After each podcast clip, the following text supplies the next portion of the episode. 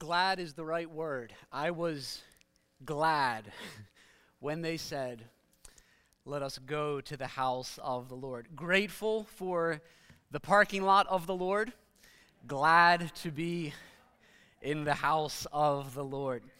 Uh, you would know last month we invited your input into uh, uh, the decision that we are making regarding uh, installing Leo Paris as an elder here. We've received your input, your confirmation, and so we plan on November 15th, that Sunday morning, uh, to install him officially as a pastor here at Covenant Fellowship. So I wanted to share that encouraging update with you and say that we are looking forward to that Sunday.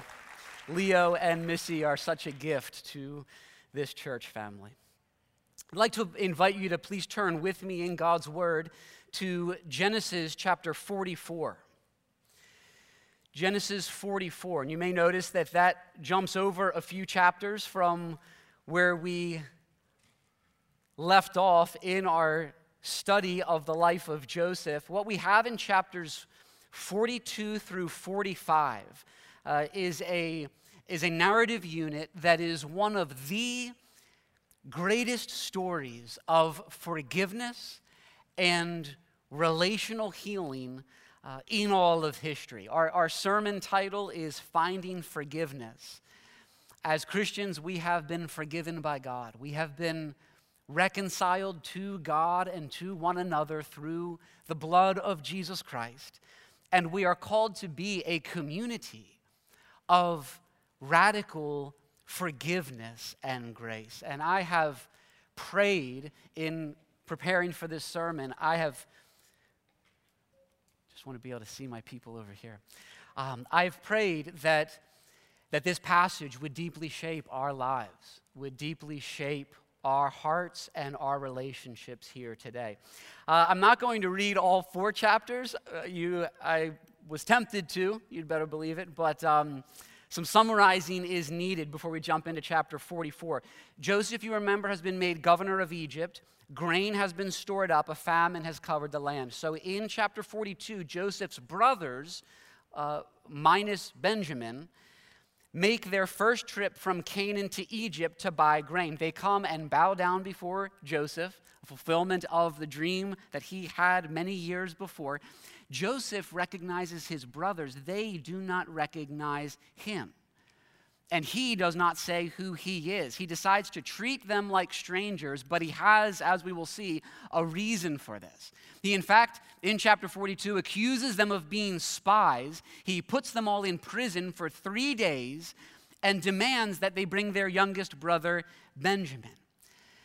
During this time, the brothers are experiencing a growing sense of their guilt, a sense that the troubles that they are experiencing are because of what they had done to Joseph 22 years earlier. Joseph then keeps Simeon with him as a hostage, and the others return to Canaan. Chapter 43, the brothers then return to Egypt a second time, this time with Benjamin and with gifts. And then in chapter 44, Joseph again tests his brothers by uh, filling their sacks with grain and having his silver cup put in Benjamin's sack and they are sent on their way the next morning, but Joseph's steward will chase them down and say, Why have you taken the silver cup? The cup is found in Benjamin's sack, and they all return to Egypt, and that is where the text that we are reading will pick up. The reason that Joseph has done these things is to test his brothers to see whether or not they have changed. It's actually brilliant uh, what he's done, Joseph has carefully recreated the same temptation that his brothers experienced previously and had given into when they sold Joseph into slavery. He recreates the situation in which they can betray the favored son who is now Benjamin. All they have to do is abandon Benjamin, lie about it to their father, not care about his feelings, and they are free. And so, what will they do. We'll start reading in chapter 44, verse 14. This is God's holy and authoritative word. When Judah and his brothers came to Joseph's house, he was still there. they fell before him to the ground. Joseph said to them, What deed is this that you have done? Do you not know that I am a man, that a man like me can indeed practice divination? And Judah said, What shall we say to my Lord? What shall we speak? Or how can we clear ourselves? God has found out the guilt of your servants, referring not to the cup that was taken but not taken, but to how they had treated Joseph. God has found out the guilt of your servants. Behold, we are my Lord's servants, both we and he also, in whose hand the cup has been found. But he said, Far be it from me that I should do so. Only the man in whose hand the cup was found shall be my servant. But as for you, go up in peace to your father. So Joseph says, Benjamin must stay. Then Judah, in one of the great speeches in all of Scripture, and the longest recorded speech in Genesis, then Judah went up to him and said, Oh, my Lord, please let your servant speak a word in my Lord's ears. And let not your anger burn against your servant, for you are like Pharaoh himself. My Lord asked his servant, saying, Have you a father or a brother? And we said to my Lord, We have a father, an old man, and a younger brother, the child of his old age. His brother is dead, and he alone is left of his mother's children, and his father loves him. Then you said to your servants, Bring him down to me, that I may set my eyes on him. We said to my Lord, The boy cannot leave his father, for if he should leave his father, his father would die. Then you said to your servants, Unless your younger brother comes down with you, you shall not see my face again. When we went back to your servant, my father, we told him the words of my Lord. And when our father said, Go again, buy us a little food, we said, We cannot go down. If our youngest brother goes with us, then we will go down, for we cannot see the man's face unless our youngest brother is with us. Then your servant, my father, said to us, You know that my wife bore me two sons. One left me, and I said, Surely he has been torn to pieces, and I have never seen him since. If you take this one also from me, and harm happens to him, you will bring down my gray hairs in evil to Sheol. Now, therefore, as soon as I come to your servant, my father, and the boy is not with us, then, as his life is bound up in the boy's life, as soon as he sees that the boy is not with us, he will die. And your servants will bring down the gray hairs of your servant, our father, with sorrow to Sheol. For your servant became a pledge of safety for the boy to my father, saying, If I do not bring him back to you, then I shall bear the blame before my father all my life. Now, therefore, please let your servant remain instead of the boy as a servant to my Lord and let the boy go back with his brothers. For how can I go back to my father if the boy is not with me? I fear to see the evil that would find my father. Then Joseph, and you remember up to this point, he had not revealed himself. There were several moments where he was overcome with emotion and talking to the brothers in the previous chapters. And he had turned away or left the room and wept and washed his face and come back. They still do not know who this man is. Then Joseph could not control himself before all those who stood by him. He cried, Make everyone go out from me. So no one stayed with him when Joseph made himself known to his brothers. And he wept aloud so that the Egyptians heard it and the household of Pharaoh heard it. And Joseph said to his brothers, I am Joseph. Is my father still alive? But his brothers could not answer him, for they were dismayed at his presence. So Joseph said to his brothers, Come near to me, please. And they came near. And he said, I am your brother Joseph, whom you sold into Egypt. And now do not be distressed or angry with yourselves because you sold me here. For God sent me before you to preserve life. For the famine has been in the land these two years, and there are yet five years in which there will be neither plowing nor harvest. And God sent me before you to preserve for you a remnant on earth and to keep alive for you many survivors. So it was not you who sent me here, but God. He has made me a father to Pharaoh and Lord of all his house and ruler over all the land of Egypt. Hurry and go up to my father and say to him, Thus says your son Joseph, God has made me Lord of all Egypt. Come down to me, do not tarry. You shall dwell in the land of Goshen, and you shall be near me, you and your children and your children's children, and your flocks, your herds, and all that you have. There I will provide for you. For there are yet five years of famine to come, so that you and your household and all that you have do not come to poverty. And now your eyes see, and the eyes of my brother Benjamin see, that it is my mouth that speaks to you. You must tell my father of all my honor in Egypt and of all that you have seen. Hurry and bring my father down here. And then he fell upon his brother Benjamin's neck and wept. And Benjamin wept on his neck. And he kissed all his brothers and wept upon them. After that, his brothers talked with him.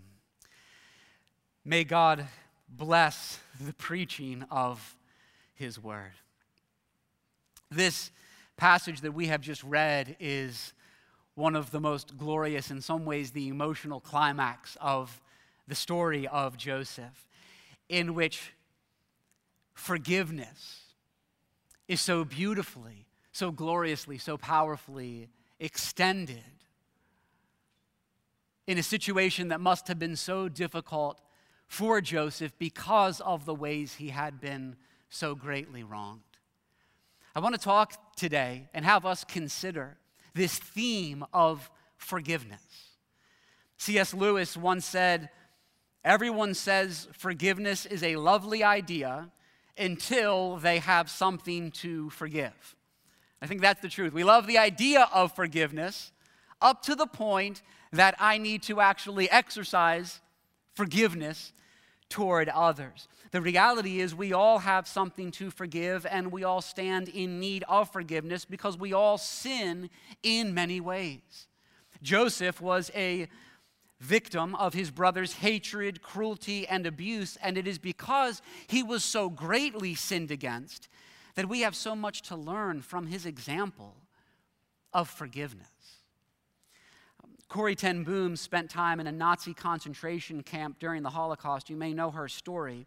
Many years later, after she was free, she gave a teaching on forgiveness. And after that teaching, she saw a man working his way toward her through the crowd. It was a man who was one of the most cruel guards at the concentration camp she had been at. And now this man was in front of her, which triggered awful memories for Corrie. The man said, That was a wonderful message. How good it is to know that, as you say, all our sins are at the bottom of the sea. He did not remember her, she remembered him. He said, You mentioned Ravensbrück in your talk. I was a guard there. But since that time, I've become a Christian and I've asked God to forgive me for the terrible things I've done. I know God has forgiven me, and I hope you can as well. Will you forgive me? And he extends his hand. Corrie said that it was the most difficult thing she ever had to do. That moment. She knew God commands forgiveness, and she knew that a failure to forgive would be ruinous to her soul. Uh, she had worked with many victims of Nazi brutality and abuse. She knew that those who were able to forgive were able to rebuild their lives, and she saw that those who nursed bitterness remained invalids. She says, I stood there with coldness clutching my heart. And she prayed, Jesus, help me. And so, woodenly, mechanically, I thrust my hand into the one stretched out to me. And as I did, an incredible thing took place. The current started in my shoulder and raced down my arm, sprang into our joined hands. And then this healing warmth seemed to flood my whole being, bringing tears to my eyes. I forgive you, brother, I cried with all my heart. For a long moment, we grasped each other's hands, the former guard and the former prisoner. She says, I have never known God's love so intensely as I did then.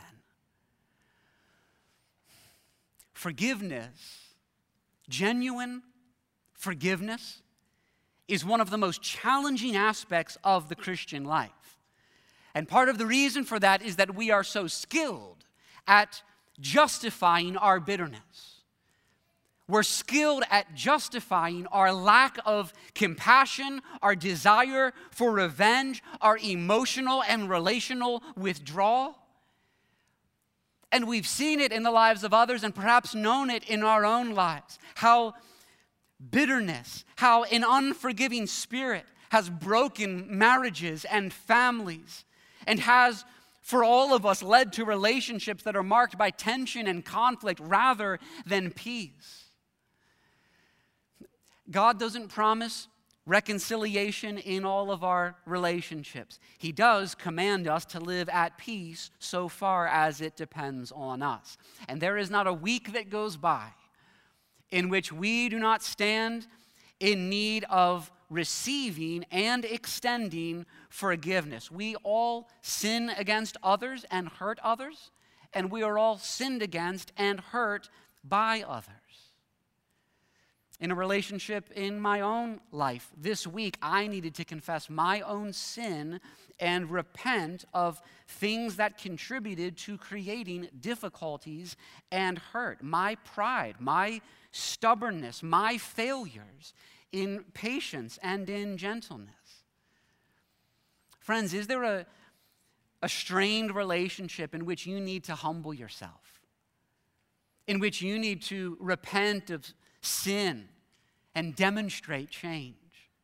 Or perhaps you find yourself today in need of God's help to supernaturally, miraculously extend forgiveness to someone else for the wrongs done against you. There's a lot of misunderstanding among Christians about the nature of forgiveness. Some people think that forgiving means forgetting about everything or acting like those wrongs didn't happen. That is certainly not the case. Some people think that forgiveness always requires seeking to reestablish a relationship, even if the offending party has not repented. This is where it's so important for us to have a biblical theology, a biblical understanding of forgiveness. Forgiveness is used in Scripture, and sometimes people debate over the extent to which forgiveness is dependent upon repentance in the offender. The reality is, Scripture uses forgiveness in both of these ways in two different ways. And John Lennox, in his book on Joseph, is very helpful on this point. There is the inward letting go that means we're not going to harbor resentment. Um, we're not going to let an unforgiving spirit settle into our soul. That is forgiveness. There is also the public outward letting go that pardons the offender, that restores a relationship. And that distinction is important. We can truly forgive by asking God to help our hearts to let go of wrongs done to us rather than harboring bitterness and resentment and having those wrongs done to us destroy us. Pray that God works that in your heart that you experience that forgiveness in your heart today. But then, forgiveness in the sense of outward pardon and restored trust, that's different. That kind of forgiveness, in some cases, is often a much longer road and requires confession and repentance in the offending party. God does not forgive people without their repentance. And in our relationships, pardoning the guilt of the offender requires repentance. And so Martin Luther uh, summarizes this nicely. He says there are two kinds of sin one is confessed, and this no one should leave unforgiven. The other kind is defended, defended sin. He says, and this no one can forgive, for it refuses either to be counted as sin or to accept forgiveness. And so, as it relates to the story of Joseph, Gordon Wenham in his commentary says this full forgiveness and reconciliation only become possible after Judah has demonstrated a sincere repentance in his words and in his willingness to take Benjamin's place. And that is in this narrative, and I encourage you to read the chapters that we didn't get to read earlier. Read this narrative. One of the major themes you see is that Joseph is testing in many different ways. What is he doing? He's testing the transformation that God has worked in his brothers. And as you read this, you see that change. You see they take responsibility. You see, they are honest. They, they love each other. They have a genuine godly guilt over their sin. They have an awareness of God. And you see it not only in their words, because talk can be cheap, you see it in their actions. Refusing to abandon Benjamin, refusing to grieve their father. They have been radically transformed.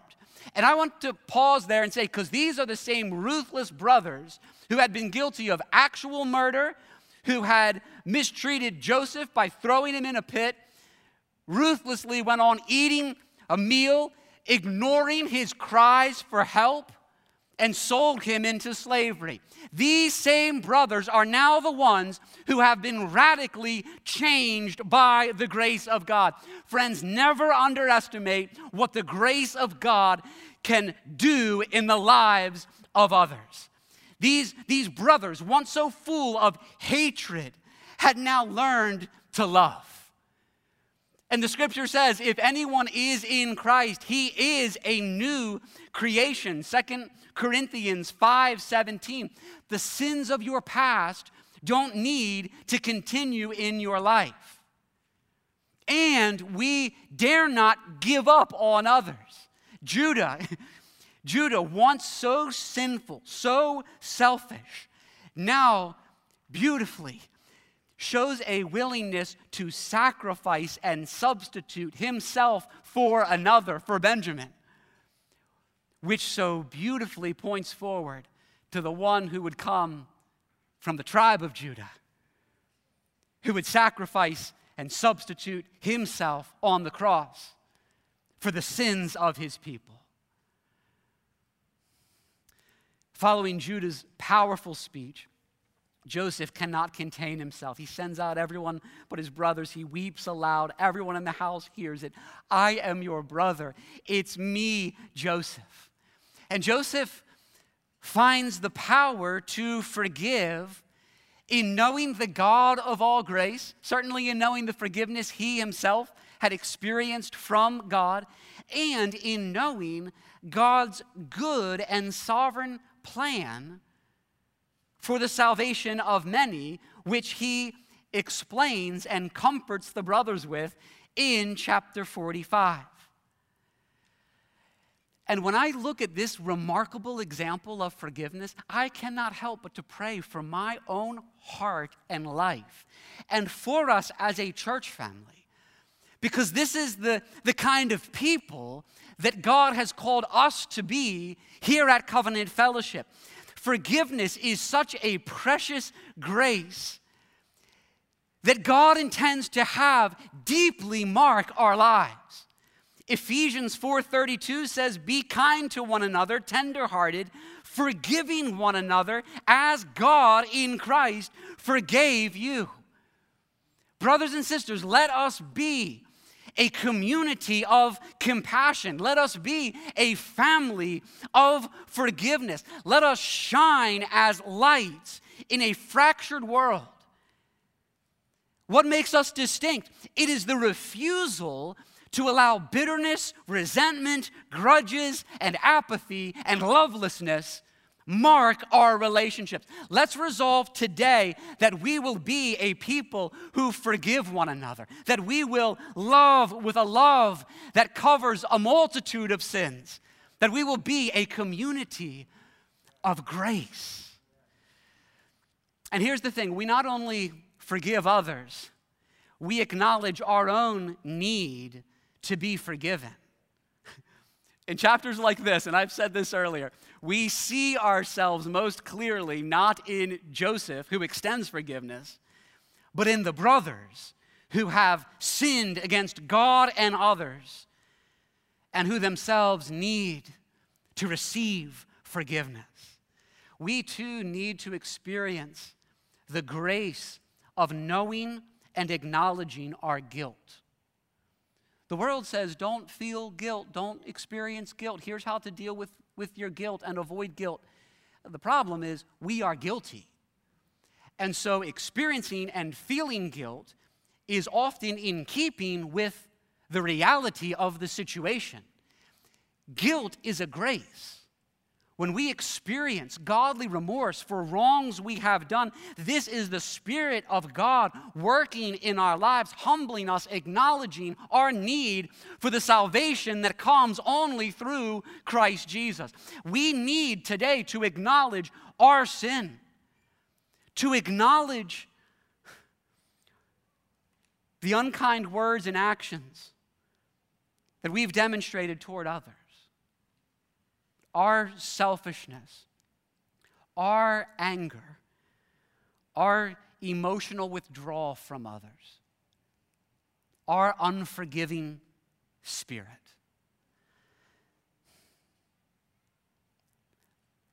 All of those are sins against a holy God that deserve his righteous judgment. There is no blame shifting. We repent and say, I am a sinner who has not loved God and others as I ought. I am guilty, and I must look to Christ alone for forgiveness and for salvation. You see, this narrative is intended to drive us to Christ. Just as it was said earlier, and in all the land, go to Joseph. Who do we go to? We go to Christ. Because just as God sent Joseph to preserve the lives of many, so God sent Jesus to be our life and to rescue us from sin and death. When I look at Joseph, I don't see myself. Joseph graciously spares the lives of his brothers when he could have had revenge. Some people look at the, oh my, three days in, the three days in prison was nothing compared to what Joseph had been through. God used that time for the brothers to reflect on what they had done. And Joseph generously provides for them. He gives them food. Even on the one trip, the money that they gave, he puts the money back into their bags, all as acts of love. And then, perhaps most beautifully of all, is the way that he weeps over them with such a tender heart, so full of affection. This is no begrudging forgiveness. He not only forgives his brothers, his heart toward them is tender, and he speaks comforting words to them in their guilt.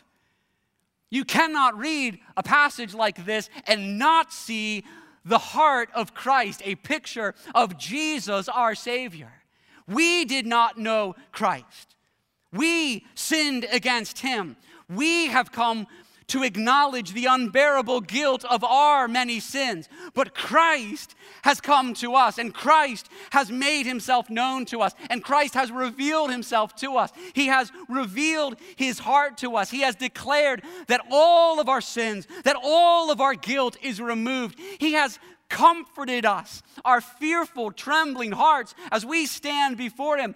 He comforts us with tenderness, with sympathy, with love. He, he reminds us that we have been loved with an everlasting love. He is the one, just as Joseph said, come near to his brothers. He has said, come near to us.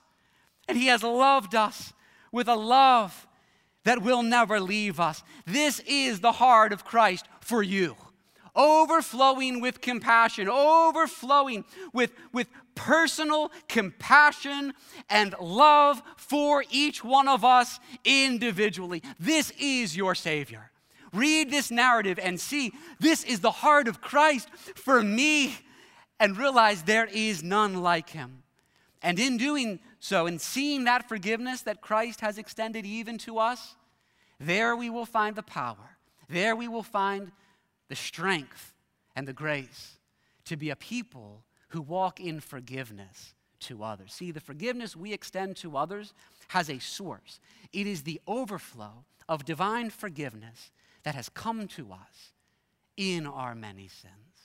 God is helping you through the power of His Spirit, even today, to be a person either who acknowledges your guilt if you have not done so yet, if you're an unbeliever who has not realized that you have sinned grievously against a holy God, come to Christ for forgiveness, for grace. Trust in His finished work on the cross that you might live eternally and not experience the judgment you deserve. And if you are looking for the grace to be able to forgive others, come to Christ. Remember the forgiveness you have received. And in that experience, you will be empowered to forgive others. Let me close with another remarkable story of forgiveness. Uh, it's a story that displays the power of grace and should inspire us to forgive whether the offense is equally large or whether it is much smaller. Georgiana is the mother of three daughters, and in 2011, their youngest daughter bumped her head on the floor in their house, and x rays revealed that there was a, a skull fracture, uh, but it seemed clear that there were no other complications. They returned back home after being uh, at, at the hospital. A week later, Georgiana was home with her daughters, and police detectives and child protective services arrived. They came to investigate a report of severe child abuse, which their new doctor had made based only off of the x ray and nothing more. There was no evidence of abuse, but the family was torn apart for nine months.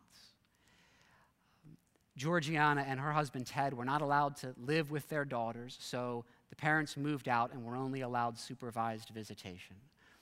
And Georgiana says, and this story is told in, in uh, Tim Keller's book on suffering. Georgiana says, I will never forget the first night away from our daughters. I was raging, crying out to God. And she says that in the months that followed, there was an unbearable emotional assault on their family, as well as a massive financial burden because of the legal defense, because there were medical bills. Uh, Georgiana uh, wasn't allowed to return to work because she works with children. Well, finally, the trial came, and on the fourth day, the judge, to the surprise of all, dismissed the entire case as unfounded. And Georgiana says the most powerful facilitation to our recovery. You imagine going through something like that? I simply cannot. The most powerful facilitation to our recovery has been forgiveness. I think injustice is very difficult to forgive, she says. Personally, it would have been impossible to forgive without God's intervention. And then here's something else. The family repeatedly attempted to meet with the children's hospital that ignited the whole ordeal. The chief of staff finally agreed to arranging a meeting with himself and the physician who reported them with the family. They wanted to share their experience in the hopes that this never happened again to any other family. The chief of staff and the physician apologized in that meeting and said that they were so sorry. Georgiana says, When we were leaving the office, I hugged the doctor who had reported us. She says, Trust me, I did not feel like showing love to that person but God did. And she says that was the most powerful healing and reconciliation I have ever experienced. God changed me in that moment more than he had changed me throughout the entire tribulation. And to this day, Georgiana and Ted praise God for his faithfulness to their family. You know the sentence that stood out to me there? I did not feel like showing love to that person. because we can all resonate with that. I am sure Joseph could say the same thing regarding his brothers who had so greatly mistreated him. I did not feel like showing love to that person, but God did.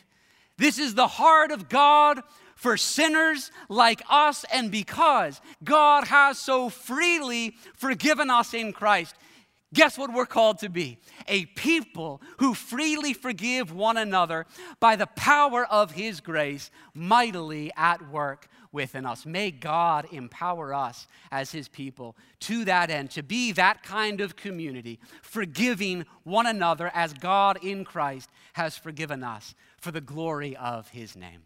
Amen.